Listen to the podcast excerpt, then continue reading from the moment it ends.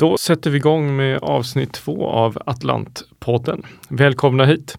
Eh, ingen större inledning den här gången utan vi eh, fortsätter med våra små marknadskommentarer som vi kopplar till en podd eh, tillsammans med Atlantfonder. Jag Peter Bäckman, vice vd på Atlantfonder och eh, Taner Piktöken, eh, förvaltare på Atlantfonder. Mm. Och eh, vi spelar in det här fredagen den 13. Så vad kan gå fel? Vi tänker summera lite vad som har hänt den sista tiden. Det känns ganska viktigt. Ända sedan den 20 februari har vi sett stora fall på, på marknaderna. Vi har sett både börs eh, och krediter och råvaror falla kraftigt i pris i följden av eh, både coronavirus och fall i oljepris och olika händelser runt om i världen. Det här tänker vi gå igenom lite grann. Vi tänker prata om hur vi har byggt upp våra fonder eh, och hur de påverkas eh, av de här olika händelserna. Vad är viktigt att tänka på? Vad man kan förvänta sig när man placerar i Atlantfonder? Hur vi resonerar lite kring det här i de olika benen som finns i fonderna för att, för att man ska känna till vad man ger sig in i om man, om man eh, håller på med Atlantfonder. Vi kan börja med hur bygger vi upp fonderna Taner i, i generellt sett? Eh, generellt så har vi en, eh, en, eh, e- ett kreditben som genererar en löpande eh, kupongavkastning och, och, så har vi olika derivatstrategier på toppen. Eh, vi handlar väldigt sällan med, med rena aktier eh, och, och, med övriga instrument utan de, de primära två benen i, i våra fonder är, är krediter och optioner derivat. Och hur eh, har de här tillgångslagen påverkats av marknadshändelserna vi har sett de, de senaste veckorna? Ja, det har varit en rätt eh, speciell tid. Kanske en, eh, liksom en eh, det, vi har väl sett saker vi inte har sett på eh, sen, sen 1929 egentligen senaste två veckorna. Eh, om man tittar på man kan börja med optionsmarknaden för det är lite lättare. Det, det är ju en marknad som är extremt välfungerande i normala marknader men i perioder av stress så Eh, när volatiliteten st sticker i taket som, som vi såg nu så, så blir det nästan helt omöjligt att, att handla optioner för volatiliteten blir så hög. Eh, så, så, jag menar, eh, som ett exempel så nådde vi volatilitetsnivåer på 100 eller över 100 på, på indexnivå och det, och det innebär då att börsen ska röra sig med mer än eh, plus minus 10% på en dag innan positionerna börjar tjäna pengar. Så även om du så här, köper en säljoption, börsen går ner eh, så behöver den gå ner med, med nästan 10% innan du börjar tjäna pengar. Och i en sån marknad är det rätt, är det rätt knepigt att, eh, att handla optioner. Eh, så, så, vi har ju primärt haft säljoptioner in i en sån här marknad vilket har, har, har gynnat oss rätt väl.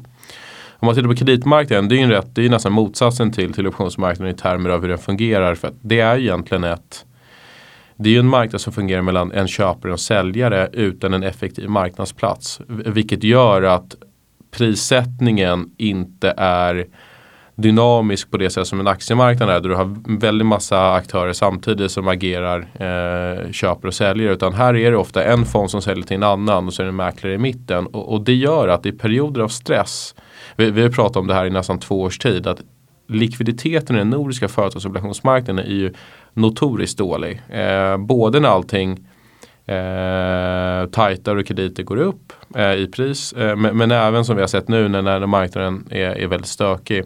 Eh, så, så vi kan ju ha, jag menar, har du en fond som är utflöden och du behöver sälja då, då, är det inte säkert att köparna ens är i närheten av senaste avslut. Utan du kan ju ofta börja behöva rabattera med 5, 10, 15, 20 procent på, på obligationspriserna. Så vi, vi har ju varnat för det här rätt länge och det här är egentligen någonting som de flesta känner till. Så vi har ju agerat, vi har varit extremt defensiva de senaste 18 månaderna. I, eh, dels i termer av vad vi har köpt. Eh, där vi har haft eh, en extremt kort eh, portfölj där vi egentligen inte har haft innehav som har eh, en löptid som är längre än två år. Eh, vi har inte varit deltagare i, i vissa av de här emissionerna som har eh, varit eh, initialt framgångsrika men där vi har känt att eh, kreditvillkoren är på tok för eh, dåliga för kreditgivarna. Så det vi ser nu är att när marknaden surnar till så, så blir det extremt stökigt. Och vi har ju sett, jag menar norska investment grade namn tappa 30% eh, i pris på, på, på, på sina obligationer. Och det kommer ifrån att det kommer fonder som behöver sälja eh, och då är det väldigt få köpare som kan agera opportunistiskt. Så vi försöker vara bland, bland dem. Så kort löptid, eh, olika löptider innebär olika risk. Kort löptid är så låg risk som, som möjligt i kreditbenet. Så om, Ja. om, du jämför, om du jämför det kreditbenet som vi sitter med i våra fonder som är grundplattan i, i, i alla Atlantfonderna. Ja. Hur, hur eh, ligger den eh, kreditportföljen till jämfört med de olika företagsobligationsfonderna vi ser på marknaden? Det man kan säga är att inför de här senaste, om, om man tar sig första februari eh, när marknaden fortfarande var hyfsat stark så hade vi en, en eh, generellt över fonderna nästan 50% i cash. Eh, cash eller cash-liknande instrument. I den del som var investerad så hade vi eh, väldigt korta löptider då, så, så hyfsat låg risk. Eh, vår tanke här var ju hela tiden att definitivt inte behöva vara en säljare. Så kommer det en tuff marknad och vi får utflöden så vill vi inte vara forcerade säljare. Så vi tog höjd för det men vår, vår högsta ambition var att kunna vara köpare i en sån här marknad. Eh, så det som har hänt är att vi har gått från att ha runt 50% cash till runt 30. Eh, så vi har varit köpare egentligen varje dag. Och, och, och när det gäller krediter så är det väldigt svårt att träffa en botten i och med att det är helt godtyckligt. Priset är ju vad, vad någon så att säga, är villig att köpa en obligation till. Och, och vi kan ju tycka att investment grade på, jag menar vi köpte Handelsbanken obligationer som, som har första inlösen nästa år eh, på, på nästan 10% avkastning. Eh, det är ju inte kanske fundamentalt sett rättfärdigat men det är där marknaden är för att det är så många som vill sälja och så få som vill köpa. Så vi har egentligen använt vår kassa eh, agerat köpare och börjat dra upp risken. Så risken idag är ju i, i termer av, eh, av, av yield och, och löptid i portföljen eh, högre än vad det var i februari för att vi har köpt. Eh, så jag skulle vilja säga att vi fortfarande har en, en, en bit kvar eh, innan, innan vi känner att vi har nått den, eh, vi har, vi har köpt färdigt de obligationer som vi vill köpa. För nu är det full panik och det syns ju inte riktigt i aktiemarknaden. Eh, eller det, det kanske det gör när börsen är ner 10-12% men, men På, på en dag. på en dag. Men, men jag tror att kalabaliken vi ser i kreditmarknaden är, är, är nästan värre. För att du har ju vissa namn som sålt av 40, 50, 60 procent. Eh, och, och det är bolag som är hyfsat stabila. Som, det, det är liksom inga bolag som möter en, en, en, en, en närstående konkurs. Utan det är bara att det är där marknaden har, har, har, det är dit marknaden har flyttat sig. Men när det blir sådana här stora rörelser då påverkas ju kreditbenet hos Precis. oss också. Men det, vi, det enda vi kan göra är som sagt att se till att det påverkas så lite som möjligt. Då. det, det man kan säga är att det, det, man aldrig får glömma är att aktiemarknaden är ju egentligen någon form av popularitetstävling där om du, om, om du har ett bolag vars aktie kostar 10 kronor och du tycker bolaget är värt 20 kronor per aktie. Om ingen annan håller med dig så kommer ju aktien stå i 10 för alltid. Men eh, krediter är ju egentligen det är ett avtal mellan en fond som är kreditgivare och ett bolag som har emitterat krediten. Vilket gör att om, så länge bolaget inte går i konkurs så får du tillbaka dina pengar och då får du hela den avkastningen. Och det spelar egentligen ingen roll vad som händer i varken på aktiemarknaden eller, eller i omvärlden. Eh, och, och, och det gör ju att krediter är betydligt mer tacksamma för en förvaltare. För, för det enda som inte behöver ske är att bolaget inte behöver konka. Annars får du tillbaka dina pengar. Så vi har ju i takt med att vi har köpt så har ju vi fått se eh, värderingsnedställ i våra fonder. Där, där bolag eller obligationer som vi äger säljs av någon annan till rabatterade priser för att de fonderna har utflöden och behöver sälja. Och eh, vi tar ju värderingseffekten av det för vi värderar ju våra fonder efter, efter senaste avslut hela tiden. Eh, så även om inte vi är säljare, eh, det, är ju väldigt många situationer där vi är köpare av samma obligationer som vi redan äger fast 25% lägre än vad, vad vår värdering var eh, dagen innan. Det gör att vi tar värderingseffekten.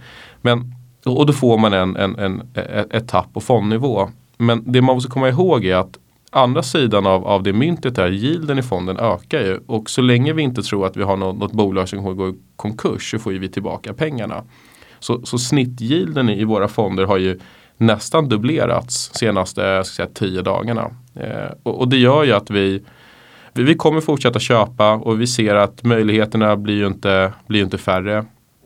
Men det är ju tufft att vi behöver absorbera de här värderingsförlusterna. Men, men man måste komma ihåg att med obligationer så rör vi oss mot Eh, ett bestämt datum i form av ett förfall och eh, ett bestämt pris som ofta är då kurs, kurs 100. Och om du kan köpa en obligation eh, under det så kommer du få med dig dels kupongen då som bolaget betalar men även, eh, även värderingseffekten då, då. Vad vi kallar för en pull to par effekt. En obligation går till kurs 100 så får du med dig även det på priset. Eh, om man tittar historiskt sett hur våra fonder har betett sig i sådana här perioder så tenderar en period så tenderar perioden efter ett väldigt stort tapp att vara de bästa i våra fonders. Eh, det, det, det, är där våra strategier funkar som absolut bäst för att vi har en, en strategi som gör att vi aldrig är forcerade säljare. Eh, och, och eh, derivaten hjälper ju till för att parera och dämpa tappen. Men eh, det är väldigt svårt att hedga en kreditportfölj som inte handlas på en godtycklig marknad eh, som är effektiv med eh, aktieindexoptioner. Men i, i, i historiskt sett har våra fonder haft en, en, en, exceptionellt god avkastning efter en sån här period och det är väl det vi hoppas och tror även framöver. Och med yield så menar du alltså vad, vad portfölj, kreditportföljen avkastar under ett år? Vad, vad, vad, ligger det på i snitt eh, idag ungefär? Ja, vi, vi har ju, jag menar det beror lite på vilken fond man tittar på, men, men vi har ju om man tar Stability till exempel som är vårt lågriskalternativ, då har ju yielden gått från ja, 1,8 till, till över 5 nu. Eh, och jag skulle säga att vi har runt runt 35% cash i fonden fortfarande och av det som är investerat är, är väl 55-60 procent eh, antingen investment grade eller väldigt stark high yield. Eh, och, och, och vi, vi, tror väl att eh, och, och, vi har en snittlöptid som är, som, är, som är under 18 månader. Så vi, vi har ju verkligen dragit nytta av den här marknaden och köpt obligationer som vi följt länge men som vi bara har tyckt varit eh, för tajta i, i, sin prissättning. Men nu har de gått isär och, och då har vi lyckats dra upp yielden. Tar man opportunity där är yielden över, över 6,5 procent. Så vad, vad det säger i princip är att om, om, om världen står still i, i ett år och bolagen inte går i konkurs så får, kommer vi avkasta 6,5 procent på, på fondnivå. Eh, hur, mycket, hur mycket kontanter är det i den fonden? Ja, vi har fortfarande runt, runt 40 eh, 35-40 procent i, i cash eller cash-liknande instrument. Så avkastningsmål på 5% på året verkar eh, uppnåbart för den fonden? Eh, ja, det skulle jag väl tro. Så länge så att säga, vi inte går in i en, i en alldeles massiv finanskris där vi börjar se eh, konkurser till höger och vänster. Eh, eh, en rätt bra period att titta på är egentligen finanskrisen 2000, man kan titta på 2007 till 2009. För vi hade en period då där, där även eh, krediter betedde sig ungefär som vi har sett nu. det har faktiskt varit, varit värre nu än det var under, under Lehman. Men Kreditindex sålde av runt 40-50% på, på en dryg månad efter Lehman Brothers. Eh, men den studsen kom ju tillbaka på, på mindre än sex veckor. Så kreditindex tappade 50% och gick 112% sex veckor efter så att säga, från botten. Så det gör att du faktiskt över en, över en tre månaders period var, var plus. Och det tog ju aktiemarknaden 7-8 månader innan du kom tillbaka. Och det här kommer ifrån att krediter, så länge du ta bort konkursrisken. Om du känner dig bekväm med att vi inte går in i en ny period av massiva konkurser eh, så, så får du tillbaka dina pengar och då kommer de här obligationerna tillbaka väldigt snabbt i, i värdering. Sen så vår ambition är ju, nu, nu är vi ner en till 3 eh, i, i, våra olika strategier på, på året. Någon fond lite mer, någon fond lite mindre. Men eh, vi har en ambition att leverera riskfri plus 5 per år över en cykel och, och, vi ser väl inte framför oss att det talet kommer att ändras och, och, och vår förhoppning är att kunna leverera en, en, en, en överavkastning mot alla våra respektive index de kommande 12 månaderna. Nej, det får vi lyfta fram ändå att, att även våra fonder har tagit stryk i sådana här ja. extrema rörelser på kort sikt. Ja. Det här har så, allting har ju sålts av. Det är, även sådana flight to safety. Även guld, även bitcoin som, som jag menar vi, vi, vi handlar ju såklart inte bitcoin i våra fonder men, men jag menar, du har, du har, det enda som egentligen har kommit upp i värde är ju långa fastränteobligationer i, i, i, kanske amerikanska statsobligationer i, i upp en del i år. Men annars är, har ju allting sålt av. Och, och volatilitetstalen är på sådana nivåer att det är väldigt svårt att gå in och börja köpa optioner nu. Eh, utan det, det, är nästan så att det bästa du kan göra i en sån här marknad det är att försöka ta ett så litet tapp som du kan men försöka vara en köpare i en sån här marknad. Eh, för, för det man kan säga generellt om, om, om, krediter, för det är där bulken av vår, våra tapp har, har, har kommit ifrån. Det, det har varit kreditbenet och, och att det har sålt av i, i obligationer som vi har ägt.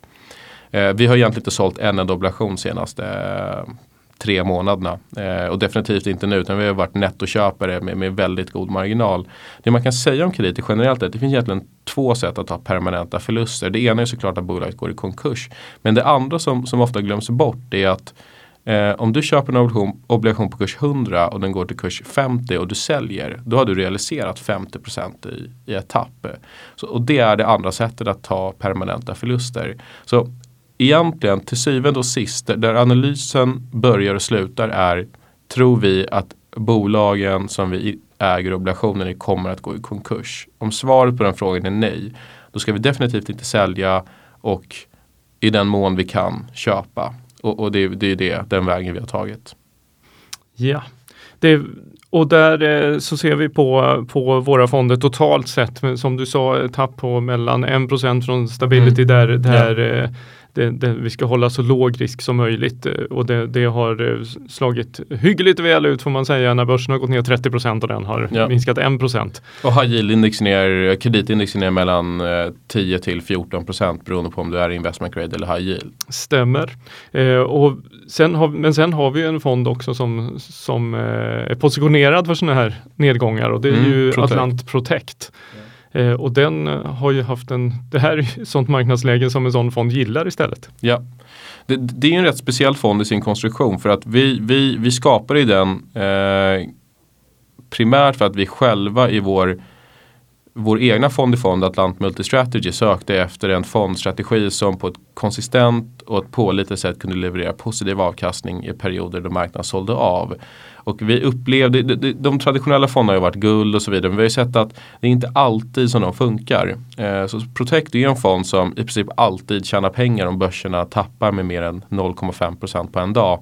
Eh, så hela fondstrategin i den är att försöka lindra tappen de perioder då börsen går upp kraftigt eh, och försöka komma så nära nollan som vi kan. Men när börserna säljer av så vill vi att den fonden eh, alltid tjänar pengar. Så, så den har ju varit hyfsat, eh, det har ju varit en rätt bra kudde att ha till exempel i vår multistrategy-fond. Vi äger även den fonden i några andra fonder och, och den har ju betett sig som vi vill att den ska göra. Ja, den är upp eh, över 9 hittills i år. Ja, och det, det är exklusive igår då, att då börsen var ner 12 så det, det, lär, det lär vara, vi lär ju vara en bit över 10-strecket. Och förra året Å andra sidan var den minus 10 när, när börsen gick väldigt bra. Så att den, den eh, får man ju ha i åtanke precis hur den fungerar. Precis, det, det ska ju vara en fond. Det, det, hade räntorna varit normaliserade så ska egentligen inte en, en sån fond behövas. För har vi reporäntor som är 5% då ska ju traditionella korträntefonder och så vidare kunna vara ett, eh, de, de, ska kunna dämpa det här tappet som man kan se. För då, då sker den här flykten till säkerhet om man köper statsobligationer. Men, men där räntorna är nu, så vi har hamnat i en rätt märklig situation där statsobligationer ger i princip en, en, en, en räntefri risk idag. Eh, kommer inflationen så kommer även de sälja av kraftigt. Eh, börsen är ju liksom vad den är, den går upp och den går ner. Eh, även guld har ju haft, hade ju, har ju haft en, en, en väldigt bra period. Eh, men står man där idag och funderar på men, vad, om jag vill vara investerad eller om jag söker en komponent i min portfölj som på ett pålitligt sätt kan dämpa fallet på portföljnivå. Vad ska jag köpa då? När vi stod i den situationen så tyckte vi inte att det fanns någonting som vi kände verkligen kunde leverera den diversifieringen som vi sökte och, och, och, och därför skapade vi Protect. Så det är egentligen det den ska göra. Atlant Protect är en fond om man är riktigt säker på att, fonden, att börsen kommer fortsätta ner. Ja, Precis. Helt enkelt. Vi pratade lite guld också. Där har vi ju, eh, i och med att Atlant har köpt eh, Pacific Fonder så finns det ju fonden eh, Pacific Pressure som investerar i guld och ädelmetall och bolag som är kopplade till den eh, sektorn. Och den har ju också haft det tufft eh, sista dagarna här i och med att allting har hållits och sålt på marknaden. Igår när vi såg 10, över 10 procentiga nedställ på, på börserna så, så gick ju guldet också ner 4-5 procent och det påverkar ju en sån fond givetvis. Men där eh, hälsar förvaltaren eh, Mattias Gromark att han ser positivt eh, på den i ett sånt här eh, konjunkturskede eftersom eh, de här bolagen som ligger här eh, underliggande som är kopplade till, till guld och, och, och andra ädelmetaller, de har väldigt mycket högre marginaler när vi börjar se kvartals rapporter från de bolagen så, så förväntas en, en ökad marginal för de här bolagen på uppåt en 60 procent jämfört med, med första kvartalet för ett år sedan. Så den, den fonden tycker vi fortfarande är spännande och, och fyller en funktion i en, i en diversifierad portfölj i ett sånt här eh, marknadsläge.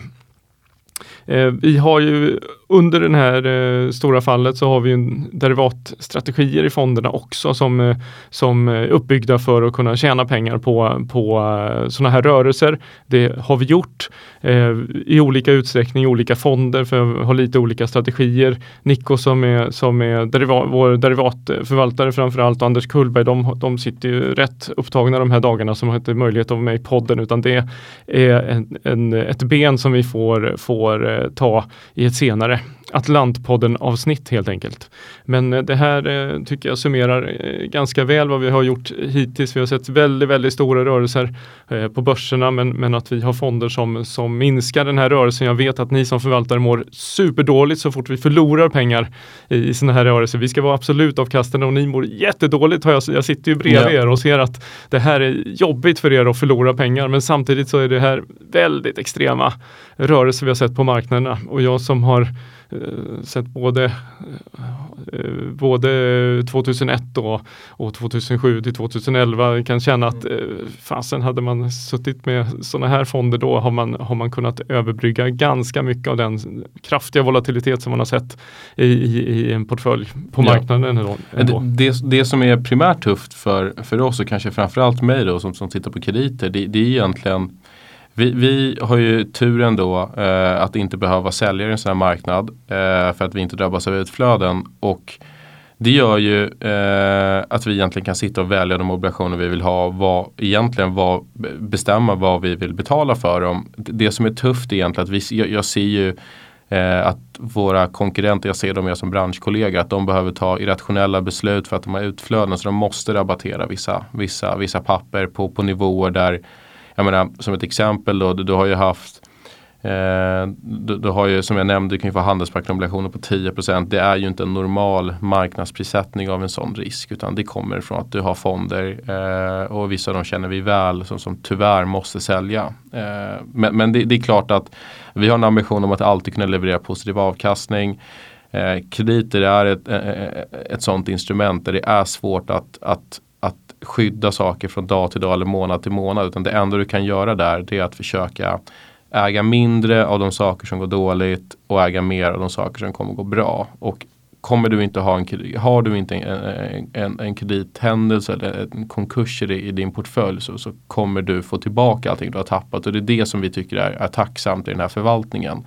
Så, så, vår förhoppning är ju att vi, vi är väldigt nöjda över att vi lyckats ha den kassabuffert som, som, som, som vi har haft nu eh, inför det här. Och vi är väldigt glada över att vi egentligen har alla fonder eh, extremt likvida och kan välja det vi vill ha.